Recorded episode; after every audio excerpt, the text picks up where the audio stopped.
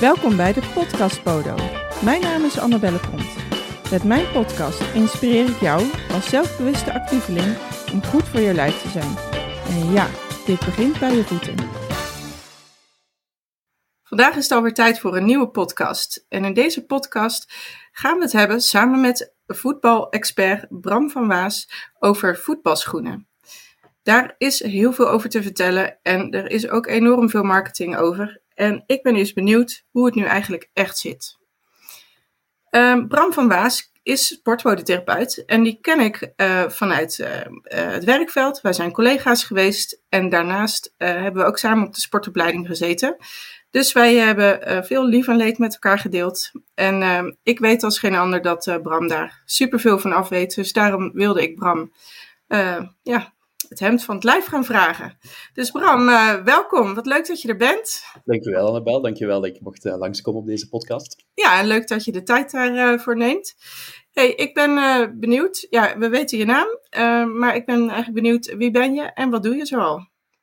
zoals Annabel net zei, ik ben Bram van Waas. Um, aan mijn stemgeluid kan je horen dat ik een Belg ben. Ik uh, ben afkomstig uit Gent. Uh, ik ben nu bijna tien jaar werkzaam als um, sportpotherapeut en echografist. En de laatste tien jaar ben ik eigenlijk een beetje bezig geweest met met name uh, behandelen van uh, algemene cliënten, maar de laatste 2,5 jaar nu in Amsterdam met meer sporters en topsporters, waarbij ook inderdaad gewoon heel veel uh, voetballers. En daar gaan we het vandaag over hebben, Ellen Ja, precies ja. Want uh, over die voetballers, uh, daar ben ik wel uh, benieuwd naar. Want die zie, zie, ik zelf in de praktijk relatief weinig. En zeker ook de wat meer fanatiekere voetballers. Nou ja, we kunnen ons allemaal voorstellen wie daar bij Ajax rond huppelen. Dus wie weet heb je daar nog wat leuks over te vertellen. Maar waar ik vooral benieuwd naar ben, en ook voor de luisteraars is dat wellicht interessant. welke blessures zie jij het meest voorkomen bij voetballers? Ik denk dat we de, de, laatste tijd wel meer een tendens zien richting de iets wat zwaardere um, blessures. Ik denk dat de mensen wel in het um, nieuws of in, op sociale media of bij um, andere mogelijke mediakanalen gezien hebben dat er heel veel kruisbandletsels zijn de laatste tijd. Dus waar we vroeger heel veel Achillespees- en hamstringblessures zagen en ook wel een stukje liesblessures, zie je die nog wel in de praktijk, maar ook veel, veel vaker toch die kruisbandletsels en, en, en ook heel veel fracturen. De laatste tijd echt heel veel fracturen gezien in, in, uh, in onze setting. Ja. Dat het ook wel een beetje te maken heeft met, met toch de drukkere schema's van, van voetballers. Uh, ze moeten echt gewoon heel veel meer interlands gaan spelen, uh, heel veel meer andere leagues, de Conference League die erbij gekomen is. En het is gewoon echt een heel druk schema geworden. Ja. En, ja. en dan heb je het over de, de echte topvoetballers en voetbalsters. maar als je het net over die groep daaronder hebt, wat hebben die voor de meeste blessures? Vaak zien we dus eigenlijk ook wel best wel recreatieve uh, voetballers met um, met name liesklachten. Je ziet ook heel veel van die jonge voetballetjes met, uh, met die morbus sever, met die hielklachten. Dat is echt de laatste tijd ook weer immens toegenomen. En eigenlijk de standaard, inderdaad, wat ik al eerder zei, een beetje Achillespees en hamstringklachten zie je wel bij de wat um, minder uh, Matthijs de Lichtgehaltes uh, uh, voetbalspelers naar voren Ja, precies. Dus je ziet eigenlijk bij met name de, de topsporters dat daar een verandering gaande is richting voorste kruisband. Ja, ja, ja oké. Okay. Uh, en heb je ook een uh, leuke anekdote over een uh, voetballer die je hebt behandeld? We het net over, of ik had het net over Matthijs de Licht. Ja? Ik heb, ooit eens, um, moest ik zooltjes bij Matthijs de Licht brengen. En uh, in Amsterdam, iedereen doet alles met de fiets. Dus ik met een fietsje van de praktijk naar, uh, naar Matthijs rijden. Dus ik kom aan met Matthijs voor, voor, zijn deur en ik kan de bel niet vinden. Echt stomme wat er is, ik kan de bel niet vinden. Dus ik, um, ik sta voor de deur, er hangt echt een unit van een camera voor die, uh, voor die deur. Dus ik op zoek naar die bel. Dus op een gegeven moment, ik denk na vijf of tien minuten, denk ik, oké, okay, dit, dit kan echt niet. Dus ik, ik klop op de deur, niemand doet open. Ik wacht nog vijf minuten, ik klop nog een keer. En um, op een gegeven moment denk ik, oké, okay, ik bel mijn collega. Dus mijn collega bel ik. Die ja. belt tegelijkertijd met Matthijs. Matthijs komt na 10 seconden komt hij aan de deur. Hij zo, de bel deed het niet, hè? Ik zei, nee, zegt hij, hij is gewoon kapot. ik zei, man, ik sta hier 15 minuten voor je deur. Mensen gaan denken dat ik echt gewoon een stalker uh, ben. ik was Matthijs zie, en ik zag hem vorige week zaterdag nog. Ik zegt hij, je bent die Belg die, uh, die mijn bel niet wist vinden. um, dat is mijn, mijn leuke anekdote over mijn goede vriend Matthijs de Licht. Ja, maar dat is een leuke gast dus. Ja, ja super. Hij is gewoon een normale kerel. Hij komt uit Apkoude. Ik heb zijn vader onder behandeling gehad. Het is gewoon een super chille kerel. En, en ja. het is wel, nogmaals, het is een echt een profspeler, dus hij is super gefocust op wat hij doet.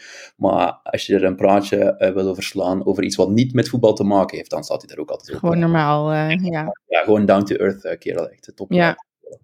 Nou, dat is denk ik op zich al bijzonder. Want uh, ik denk dat heel veel voetballers misschien toch wel wat sterrenlures uh, hebben. Dus, uh, ja, ja. Er, zijn er, er zijn er die echt helemaal geen sterrenlures hebben. En er zijn er sommige waar ik van denk, oké, okay, je mag ook gewoon goedemorgen zeggen. Je mag ook even vragen hoe het met mij gaat. ja, precies. Die zijn ja. er dat ook, maar dat heb je in alle takken van, van de sport. Ja, ja dat zeker. Dat is zeker waar. Hey, en um, wat betreft schoenen, want dat is natuurlijk uh, het, het, hoofdding wat, uh, wat, ik aan je wilde vragen. Um, je hebt uh, veld- en grasschoenen. En je hebt ook schoenen die, die daar net tussenin zitten. En hoe ik dat in ieder geval bij mijn praktijk zie, bij, bij kinderen dan, dus die, die hielklachten hebben, dat ze vaak toch kiezen voor schoenen die er net tussenin zitten. Um, wat is jouw visie daarvan, hoe daarmee om te gaan? Ik denk, de gulden, de gulden regel is bij mij met name de juiste schoenen voor de juiste sport en uh, de juiste uh, onderzool voor het juiste uh, veld. Dus inderdaad, ja. niet met zo'n turfshoe, dat zijn zo die schoenen met heel veel multistuds op een, um, op een, gras gaan, ja, een veldje gras gaan spelen, waar net een heerlijke herfstbui is overheen gegaan. En ga ook niet met ijzeren op, op een kunstgrasveld gaan, gaan spelen. Ik denk, met jongere kinderen is het heel vaak dat het gewoon belangrijk is om inderdaad um, niet een schoen met te harde noppen te gaan gebruiken, want als die groeischijf die moet aan gaan groeien, je wil liever wat meer demping in zo'n schoen gaan hebben. Dus ik vind zo'n combinatie, zo'n mixed uh, uh, schoen, zo'n turfschoen, vind ik dan net iets, net iets fijner lopen. Ja. Um, dus echt wat lagere nopjes, de wat dunnere nopjes, vaak gewoon echt 14 of 16 nopjes op zo'n buitenzool. Dat is echt gewoon prima schoen. Ja. Wat ik zei, ga gewoon echt de juiste schoenen voor de juiste uh, sport en het juiste... juiste ja. ja, goed. Bij kinderen is het natuurlijk wel een beetje het probleem uh, twee paar schoenen moeten kopen en uh, ieder jaar nieuwe moeten, of, ja. misschien wel eerder zelfs. Dus wordt het natuurlijk ook een dure actie dan. Ja. Um, wat vind je eigenlijk van die sokjes die, die sommige voetbalschoenen hebben? Dat zie je ook veel. Het is, wat, het is voor de mooie. Ik vind ja, het, heel mooi. ja, um, ik denk qua enkelstabiliteit, want daar gaat het heel vaak over. Zeker krijg ik vragen van, van ouders of echt hoor ik van, eh, van, van volwassen voetballers. Van kijk, is het nu beter om met een sok of zonder sok te spelen? Is het nu beter met brace, zonder brace te gaan spelen? Wat geeft mij de meeste enkelstabiliteit? Ja. Wat ik al zei, het, het ziet er heel mooi uit, maar qua stabiliteit is het vaak toch heel weinig. Of het is een beetje een placebo-effect. Oh, ik ja, wat rondom mijn enkel zit, of wat iets hoger uh, zit rondom mijn voet. Dus het zal ook fijner en veel meer stabiliteit geven. Maar in feite is dat meestal niet het, uh, nee. niet geval. Um, dus, Mijn heb... ervaring is ook met, als je dan uh, ook zolen gebruikt in de voetbalschoenen, dat je die er amper in en uit krijgt. Dus dan gaat dat sokje sowieso een beetje flubberen. Dus dan is het effect wat er misschien al zal zijn, zou er eigenlijk niet meer, uh, niet meer zijn. Hè? Het gebeurt ook gewoon heel snel. Ik merk nu heel veel jonge kinderen die, die, ja, die willen dan een Messi-schoen of een Ronaldo-schoen. Die hebben dan inderdaad ja. eraan en dan na uh, twee, drie maanden komen die nog eens op controle en zeggen ze, oké, okay, die zool is inderdaad nog niet helemaal versleten, maar die schoen is echt gewoon helemaal op. En, en ja. ik al eerder zei, ik denk heel vaak, eh, twee paar schoenen gaan kopen, moet je dan inderdaad allemaal uh, schoenen van 250 of, of 300 euro gaan, gaan kopen voor een 11-jarig of uh, 12-jarig uh, Kido, ik, ik, denk het helemaal niet. En ja, ik ben niet zo groot fan. Laat het. Uh, nee, nee. Nou, nou, ik zelf ook niet, maar ik was benieuwd wat jij ervan vond. En um, onlangs was in het nieuws dat er ook uh, specifieke damesvoetbalschoenen op de markt komen, of zelfs al zijn. Uh, wat is jouw idee daarover? ik vind het wel een interessante. Ik, um, kijk, de laatste tijd, zeker met WK voor dames, was er heel veel um, commotie over het, over het schoeisel. En nogmaals, ik denk dat het ook weer te maken heeft met heel veel voorste kruisbandletsels bij verschillende internationals in verschillende ja. landen. En... Zou zo'n schoen dan een, voor, een voordeel kunnen hebben, ook bij voorste kruisbandletsel bij, uh, nou ja, bij Minima onder andere? Ik denk het wel. Dus kijk, er is nog geen wetenschappelijk onderzoek echt naar geweest van wat is, wat is nu beter. Maar je merkt ook, kijk, een, een damesvoet is gewoon net iets anders dan een, dan een, dan een mannenvoet. Ja, dames hebben een iets smallere heel, ze hebben een iets bredere voorvoet, iets, iets, iets hogere wreef ook wel. En dan vind ik een voetbalschoen of een mannenvoetbalschoen beter gezegd, niet altijd passen bij dames. Ja. En uh, het ging toen over dat um, Australische merk, um, moet even denken hoe het terug heet, uh, het AIDA? Ja, AIDA Sports. Die mm -hmm. een beetje een voorloper van, uh, van vrouwenvoetbalschoenen. En, en nu ook zijn Nike en Adidas, die gaan een beetje mee op de trein. En hetzelfde met Puma en, en andere merken. Maar als je gaat gaan googlen, en ik deed het even voor deze podcast, als je bij Nike gaat gaan googlen naar dames- en mannenvoetbalschoenen, het zijn gewoon dezelfde. precies hetzelfde. Ja. ja. Dat is net als met uh, fietsframes, dat er dan ook uh, zaten echt een damesmodel. En dan kijk je hele geometrie na, is exact gelijk. Mm, Alleen roze in plaats van zwart. Dat, en dan gaat het over de kleur. En dat is ook iets waar ik mij altijd dood aan erger. Ik heb best wel wat, wat voetbalsters die hoog spelen in de praktijk en zeggen, ja, alles behalve een roze schoen, want anders dan ga je nog meer stereotyp gaan. Dus jij maakt roze zolen voor die meiden? Ik maak roze, ik zeg roze of oranje. Ja, ze mogen kiezen. Ja, er is geen zwart, er is geen blauw, roze. Gewoon roze of oranje. Maar het, het is wel, en, en, ze zeggen ook wel, het is best wel een stigma. En ik had het over laatst met een, een speelster van Hoffenheim en die zei ook van, ja, maar ik, waarom? Waarom? En ja. dat speelt ook met schoenen waar ze van denkt van oh, het is veel te, veel te lang, het, het past niet helemaal op mijn voet, maar er is gewoon iets anders. Ja. En ik denk dat we ook op een gegeven moment wel gaan naar echt schoenen op maat gaan, gaan evolueren. Dat, dat op een gegeven moment iemand dan echt een 3D-scan van zijn voet maakt en dat hij dan uh, naar Adidas een mailtje stuurt van jongens, kijk, dit is mijn scan, dit zijn mijn zolen, wil je alsjeblieft een schoen op maat gaan maken? Ik denk dat bij vrouwenschoenen, en ik hoop bij vrouwenschoenen, dat dat een tendens is die zich heel snel gaat omzetten uh, naar echt een uh, vrouwenvoetbalschoenmarkt. Ja, precies. Het is gewoon nodig. Het is echt gewoon nodig. Je wil gewoon... En zeker de, de topsportsters natuurlijk. Uh, wat je zei van een drugschema, uh, hoge belasting. En dan uh, is natuurlijk zo'n schoen ja, super belangrijk eigenlijk. Dat is hun enige tool uh, natuurlijk. Blessures van krijgen, denk ik ook. En we hebben in de sportopleiding ook vaak gezien dat, dat je toch ook blessures kan gaan krijgen van slecht schoeisel. En als je met een Nike moet spelen of met een Adidas moet gaan spelen, om even twee grote namen te noemen, en jouw voet is niet gemaakt om in zo'n krappe schoen te gaan zitten, en hij heeft niet de juiste ondersteuning en niet de juiste positionering van de noppen, dan ga je gewoon een letsel krijgen. En dan is ja. eigenlijk de oorzaak van jouw klachten niet het drukke schema of niet inderdaad van oh, eh, iemand heeft op mijn voet gestaan of ik heb de bal verkeerd getrapt. Ik vind, ja, het is best zonde inderdaad. Uh. Ja, ja. En uh, in de algemene zin, en je noemde het net al, een vrouw heeft een wat bredere voet, maar er zijn natuurlijk ook mannen die in, de, in het geheel een bredere voet hebben, niet alleen een bredere voorvoet. Hm. ik zie dat ook wel regelmatig in de praktijk. Welke schoen zou jij adviseren voor iemand, dus zowel man of vrouw, die uh, wat bredere voet heeft? De, de klassieker. Ik vind de klassieker, de Copa Mondiaals, vind ik echt een topschoen. Ja. ja. Iconische schoen, ik denk dat iedereen hem kent. Hele mooie zwart, uh, zwart leer, drie witte streepjes aan de zijkant. Iedereen speelde ermee uh, in de jaren stilletjes. Nu is het allemaal plastic geworden. Dus dat is echt toch wel een, een, breed model. En bij Adidas hebben ze nu ook die Predators. Die worden echt mm -hmm. Wat, wat breder. Die Nike Tempo Legends, Ehm, dat is van Nike eigenlijk de breedste uh, variant, maar ook daarin, als je naar de binnenzool gaat kijken, is wat smaller dan die uh, Adidas. En een Puma schoen. Ik vind de Puma schoen echt, dat vind ik wel het fijnste schoen. Ik heb zelf een, jammer genoeg ook een wat bredere voet. Dus ik speel nu met die Puma Future Z die zijn echt... Ja, ja. Dus gewoon het merk Puma uh, aan zich is ook al wat, uh, wat breder. Ja, ja. Maar het is ook een beetje het afdekken. Hè. Ik, ik, heb liever leer uh, aan te raden bij een cliënt, omdat dat nog een beetje meegeeft met die voet. Terwijl als wat dan meer plastic materialen zijn, wat dan meer um, synthetische materialen zijn, dat, dat, dat trekt gewoon niet mee. En dat nee. gewoon als een, als een mal. Hè.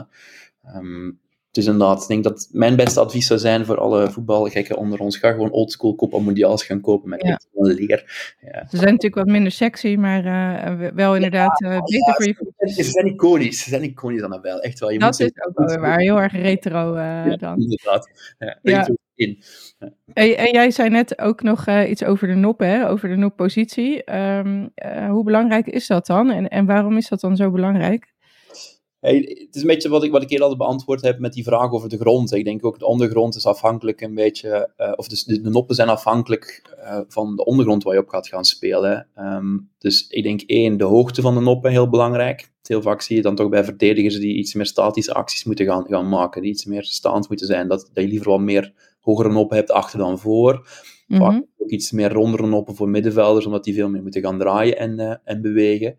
En aanvallers hebben dan liever als wat voor-achter zo snel mogelijk beweegt. Dus dat zijn zo die tractionzolen. Dat zijn echt die, die zolen als je de schoen omdraait. En zo die, die, die reepjes, ik noem ze heel ja. vaak gewoon reepjes. Uh, dat is ook zeker voor positiespel bij aanvallers gewoon fijner om een snellere actie te gaan, uh, ja, ja, dus dat ze sneller kunnen, kunnen afzetten, bedoel je. Ja. En dan keepers, dat is een hele andere. Ja, keepers vind ik echt een heel andere uh, uh, doelgroep. Uh, want die, die staan meestal, die moeten wel zijwaartse bewegingen maken, af en toe zijn bal gaan trappen, maar dat is eigenlijk gewoon een schoen die comfortabel moet, moet, moet ja. zijn. Dus dan maakt het me niet zo heel veel uit van heb je veel nopjes, weinig nopjes, ronde nopjes, nee. nopjes. Ja, dat is eigenlijk meer het, het comfort.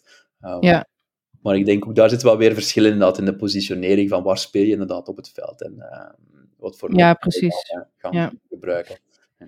Hey, en als jij nou uh, geen sportpolytherapeut was, maar jij was een voetbalschoenenfabrikant-eigenaar. dat is wel leuk, leuk. Misschien moet ik toch even carrière-switch gaan maken. Ja, nou, ik zie het je ook nog wel zo doen. Ja, als iemand van Nike luistert of Puma of zo. Ja, precies. Um, ik Zullen dat... ze zeggen. Nee, maar wat zou jij dan... Uh, het is wel een serieuze vraag. wat zou je anders doen? Ik denk, ik zou iets meer op gaan letten dat voetballers die lopen heel veel. Kijk, heel veel, je krijgt tegenwoordig immens veel statistieken naar je hoofd gegooid als je een voetbalwedstrijd uh, uh, kijkt en ook gewoon hoeveel spelers lopen. En als je nou weet dat ze eigenlijk op een heel dun stukje plastic aan het lopen zijn met wat nopjes onder en een eh, klein beetje leer aan de bovenkant, dan denk ik, oké, misschien moeten we wel gaan kijken naar een, een schoeisel die wat duurzamer is en die misschien ook iets meer demping heeft. En dan hoeft dan... En wil de voetballer dat ook, denk je? Als, het, als het comfort en demping heeft, ja. Alleen voetballers willen gewoon hele strakke schoenen heel vaak. Ja. Gewoon iets wat, wat echt compact is, wat licht is, wat vrij en soepel en beweegt. Maar je wil ook volgens mij, als je 10, 15 kilometer gaat gaan lopen, toch iets meer demping gaan hebben, iets meer comfort gaan hebben, wat ook minder klachten en minder blessures met zich mee gaat, eh, gaat brengen. Ja. En ik zou inzetten op een assortiment echt heel verschillend, heren, dames en kinderen. Want het zijn al drie verschillende types van, uh, van voeten. Ik denk dat je echt meer gaan denken aan een stukje meer demping. Die groeischijven zien, zien echt af op zo'n voetbal, uh, voetbalveld. En inderdaad, met, met, met, dames en heren, we hebben het er net ook over gehad, is, dus het is gewoon een ander voettype. Je moet echt gewoon veel meer gaan specialiseren daar, uh, daarin. Ja. En ik zou gewoon heel fancy-pancy kleuren gaan doen. Ik zou echt gewoon de raarste combinaties van kleuren maken. En dan gewoon custom, hè? Dat je zelf kan kiezen wat je wil. Uh, te doen, misschien willen jongens ook wel roze... Uh, digitale schoenen. Ik zag over laatst iets um, van schoenen die je zelf kan aanpassen. Dat je gewoon het model kan aanpassen. Of echt uh, de, de opprint kan je gaan aanpassen. Ik denk als ja, ja. dat maken... Ja, dat is al een begin, toch? hey, en um, hoe zorg jij zelf eigenlijk voor je voeten? Ik heb hele leuke collega's en hele lieve collega's die af en toe eens aan mijn voeten en aan mijn benen trekken. Dus dat is het voordeel als je in de praktijk werkt, dat iemand zegt van, oh ja, ik zal ik even kijken wat er aan de hand is. En ja. mijn voeten en mijn onderste gestel, die hebben best afgezien in de afgelopen jaren. Ja. Ehm, dus ik probeer het nodige rol- en rekwerk te doen. Ik hou van een tennisballetje onder de voedsel rollen, want iedereen heeft wel een beetje een verhoogde spanning onder zijn voetboog. Ja kuitspieren rekken en wat hamstring rekken, dat zit er bij mij ook eigenlijk standaard uh, uh, in. Ik zou het eigenlijk iedereen aanraden om gewoon zo ergens een tennisbal of een golfballetje onder uh, je bureau te gaan plaatsen en gaan we even die voeten goed gaan losmasseren. Zorgt ja. voor veel meer mobiliteit. Ja, zeker. En ook wat bewustwording hè, van het feit dat die voeten er ook zijn en dat je daar ook voor mag zorgen. Heel belangrijk. Het fundament, hè, zeker eigenlijk zeggen als je wil gaan voetballen, dan, dan, dan zijn ze heel belangrijk. Uh, en als ze niet goed werken of je hebt ergens last van, dan zorgt het ook voor dat je prestatie gewoon veel minder... Uh, ja, voor frustratie. Ja, zeker. Een beetje aan preventief uh, je voeten goed onderhouden. Ja, heel goed. Nou, goed te horen dat jij dat ook doet, want vaak is het zo dat bij de loodgieter de kraan lekt. Dus dat deze sportpodo goed voor zijn lijf zorgt, dat is, dat is goed te horen. Hey, en heb jij verder nog, uh, nog aanvullingen? Even denken wat nog interessant en leuk is om, uh, om te benoemen. Ik kan nog wel een leuke leuk, leuk anekdote vertellen, maar ik weet niet Nou ja, vertel. Op te wachten. Leuke anekdotes zijn altijd leuk, toch? Leuke anekdotes, ja. Ik, um, we hebben soms, um, ja, als we het dan toch over uh, Nederlandse voetballers uh, hebben, de broertjes Timber onder behandeling. En elke keer als ik uh, die broertjes Timber zie, dan weet ik niet welke de welke is. oh. dat, ik kan ze niet uit elkaar uh, halen. Dus ik heb eens een tijd gehad dat ik echt gewoon continu Quinten tegen uh, Jurien riep en Jurien tegen Quinten riep. Dus op een gegeven moment hadden ze echt zo'n naamkaartje uh, gemaakt voor wie wie was. Toen dacht ik, oké, dit is nu wel overkill. Nu moet ik echt gewoon weten wie wie uh, is. Ik ben blij als ze altijd in tenue binnenkomen, dan weet je ook een beetje waar ze spelen. En dan weet ik ook gelijk als het jullie of als het Quinten Ja, ja, ja. Oh, maar dat is wel grappig dat ze zelf ook wel de humor daarvan oh, inzien. Ja, ja, ja, ook topgozer. Ze hebben over laatst inderdaad een patiënt van mij heel blij gemaakt ik zei tegen hem van ja, ik moet even, even een voetballer behandelen tussendoor. Dus ik kom zo terug bij jou, maar ik, ik, ik kom echt terug. Um, en toen zei hij, wie is het? En toen zei ik, ja, ik mag het niet zeggen, maar het, het zijn de broertjes Timber, want hij had ze al zien lopen. Ja. Oh, ik ben echt wel een grote fan.